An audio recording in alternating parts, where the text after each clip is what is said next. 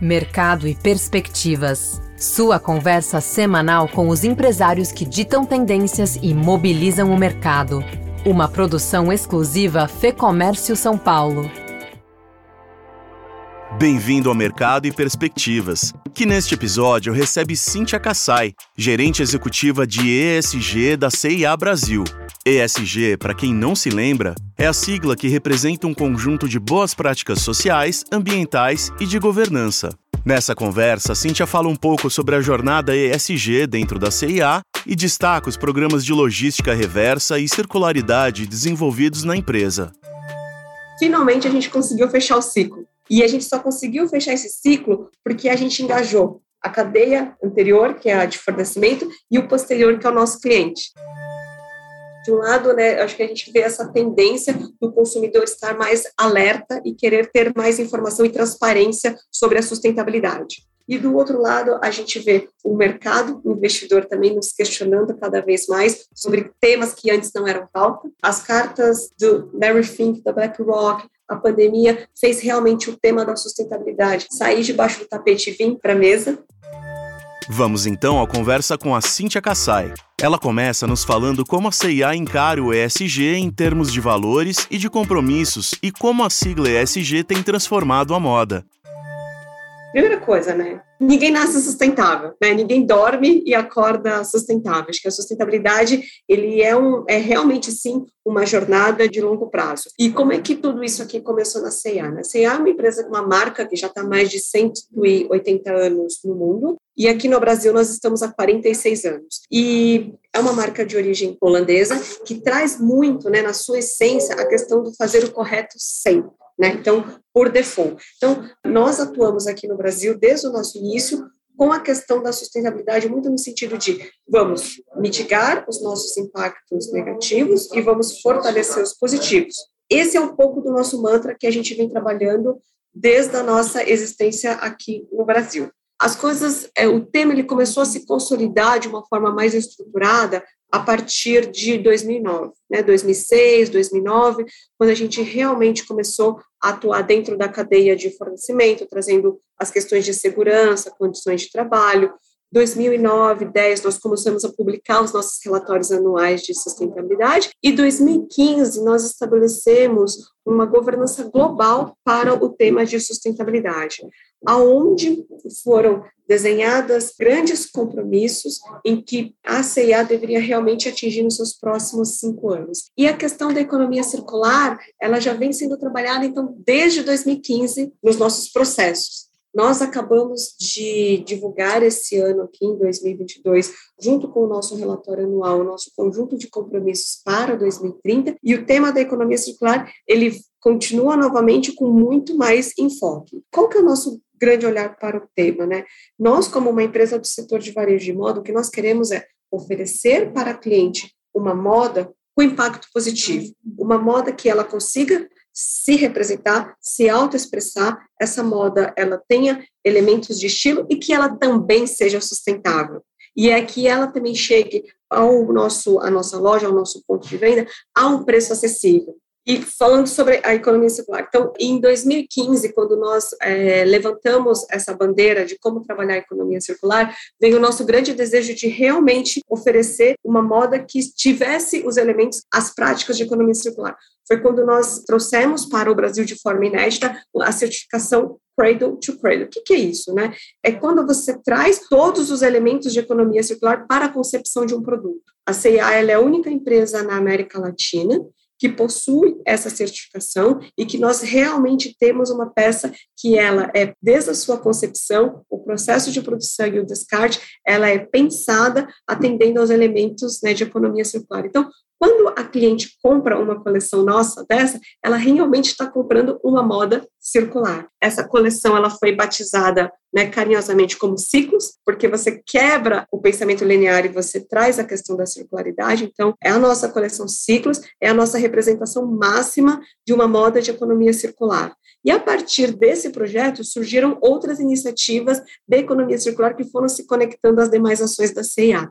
Queria que você falasse um pouquinho, obviamente a gente precisa fragmentar o que é uma economia circular, porque ela envolve vários atores, né? como, como que vocês trabalham com os consumidores, para sensibilizar os consumidores, e qual que é o esforço para sensibilizar também a cadeia de fornecedores que vocês têm, né? olhando para fora, né? não só porque está dentro da CIA, olhando um pouquinho para o lado de fora dos consumidores e dos fornecedores. Como que é esse trabalho?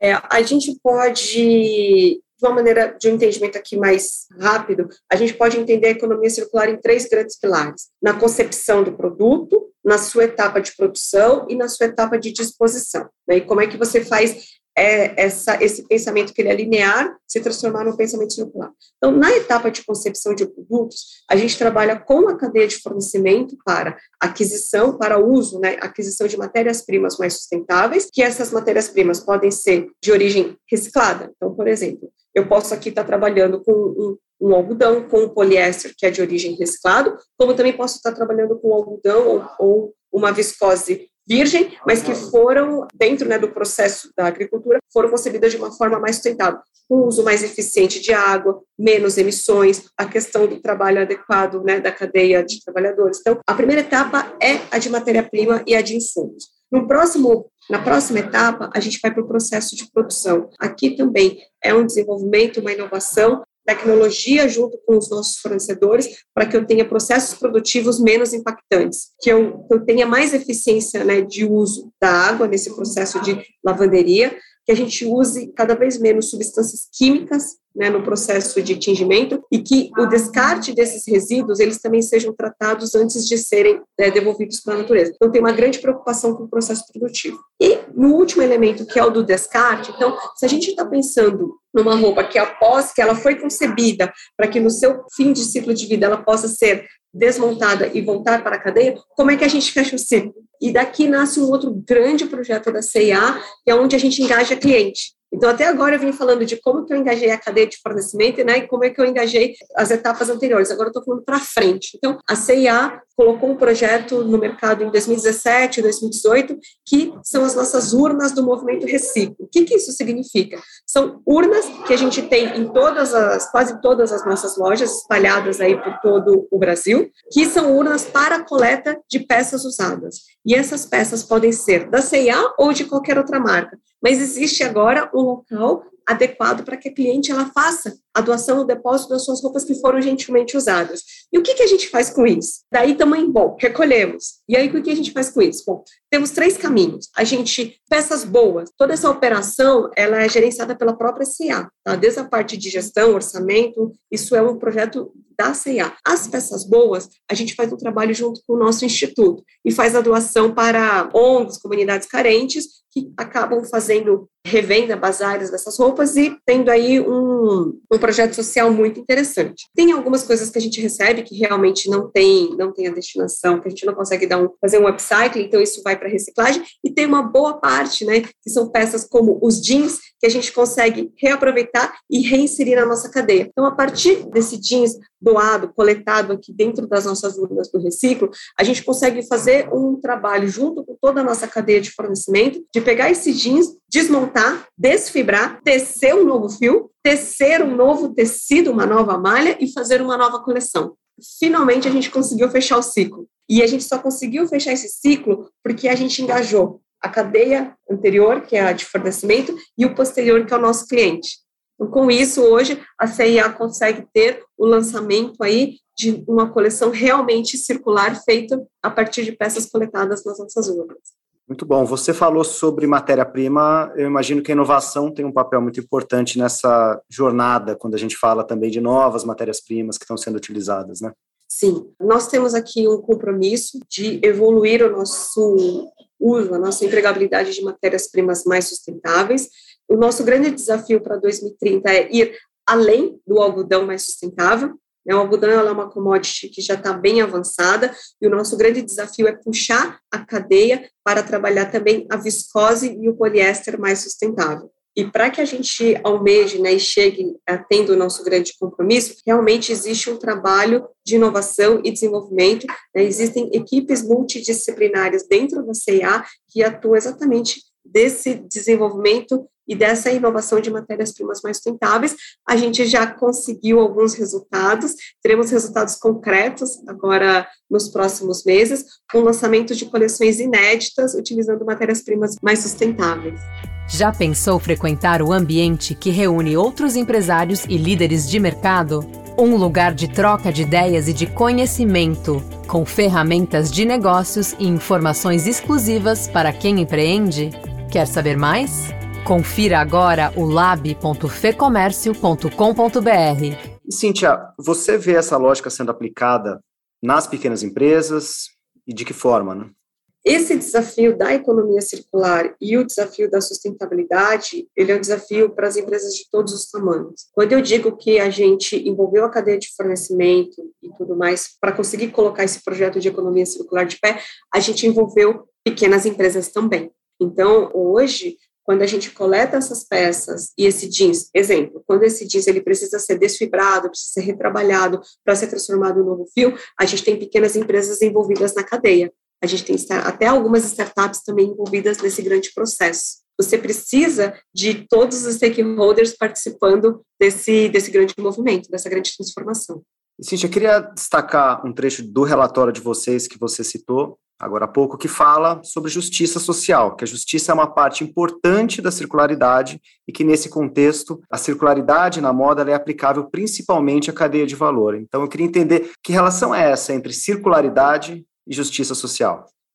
Quando a gente trabalha esse grande guarda-chuva, né, eu acho que você tem aqui é, muitos elementos onde a gente pode trabalhar esse impacto positivo. A gente busca com os outputs dos nossos projetos, atender ao máximo os nossos stakeholders. Então, quando, por exemplo, quando nós temos aqui as peças recolhidas dentro das nossas urnas, a gente pensa ao máximo em como dar um destino onde a gente consiga causar o maior impacto social. Quando uh, a gente faz a doação das nossas peças do movimento Reciclo, para, junto com o nosso instituto, para alguns parceiros, a gente busca realmente, com todo esse ferramental positivo, onde é que a gente consegue empregar e trazer o maior resultado. Quando eu olho para o desenvolvimento da minha cadeia, quais são os stakeholders que eu consigo desenvolver? Onde é que eu consigo impactar? Não é só trabalhar com os fornecedores de grande porte. A CIA também trabalha com fornecedores de médio e pequeno porte. Então, quais são esses grandes stakeholders que a gente consegue trazer, desenvolver e promover o desenvolvimento de todos? A economia circular ela tem que ser positiva para todos. Cintia, a CIA aderiu ao Pacto Global da ONU. Queria entender que transformação que houve dentro da empresa por conta dessa adesão, né? Que, que frentes que foram impactadas, impactadas positivamente nesse caso, né? A nossa adesão ao Pacto Global em outubro do ano passado foi uma reafirmação do nosso compromisso. CIA Global, ela já é signatária do Pacto Global desde 2015. A gente já já estava imerso na questão do, das ODS e tudo mais, com a abertura de capital, a gente começa a reforçar os nossos compromissos localmente. Então, esse foi o grande movimento que a gente fez no 21, aderir localmente ao Pacto Global. Tanto as nossas metas quanto a nossa estratégia para 2030, ela é desenvolvida pensando como é que a gente está contribuindo realmente para as ODS. Então, isso já é uma prática dentro da companhia. Gente, eu queria perguntar também sobre as mudanças que foram geradas a partir do momento em que a CIA abriu o capital em 2019, do seu ponto de vista, obviamente, ESG, né? A sustentabilidade, ela já é um tema intrínseco, né, dentro da cultura da companhia, dentro da cultura da CIA. Nós trabalhávamos aqui no Brasil alinhados a uma estratégia global, e a abertura de capital que aconteceu no, no final de 2019, ela nos traz uma autonomia local. Com isso, hoje, a CIA Brasil cada vez mais vem procurando assumir o seu protagonismo em relação ao tema e fortalecendo as suas práticas. Então, esse também é um pouco da nossa evolução dessa jornada de sustentabilidade para ESG onde a gente quer realmente fortalecer as nossas práticas e cada vez mais conectar o tema à nossa estratégia de negócio e aos produtos e serviços oferecidos para os nossos clientes. Cíntia, para encerrar, queria terminar falando de tendência, do que você vê como tendência diante de tudo isso aqui que a gente conversou, quais as suas perspectivas também, é, falando é, de sustentabilidade, de SG, como que isso tem caminhado, como isso tende a caminhar.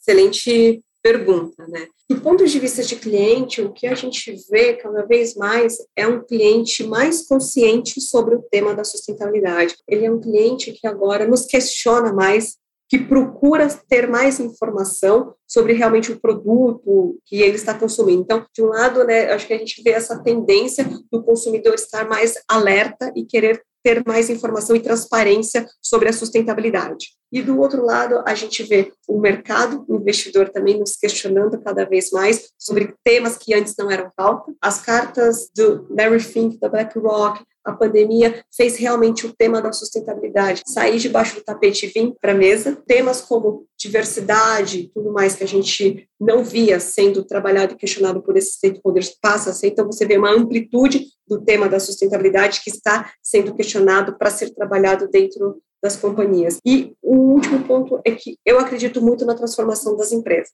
As empresas, elas são um elo muito forte dentro dessa cadeia, onde realmente podem provocar a transformação. Então, eu acredito nessa força. Quando a empresa, ela realmente tem uma estratégia clara, quando isso é genuíno e quando isso está embutido na sua cultura, a gente consegue promover a transformação. E quando você tem uma sociedade que está cada vez mais consciente sobre o assunto, a gente vê que as coisas vão progredir e vão mudar para um olhar mais positivo sobre o tema. ESG, todo o seu aspecto, né, as questões de sustentabilidade ambiental, de governança, sim, realmente é um tema que cada vez mais as pessoas vão prestar mais atenção. Vão prestar atenção do ponto de vista se isso é genuíno ou não dentro em relação aos produtos e serviços que elas consomem. Então, a, o meu chamamento é que pratiquem, pratiquem o SG, pratiquem a sustentabilidade, mas pratiquem ela de forma genuína.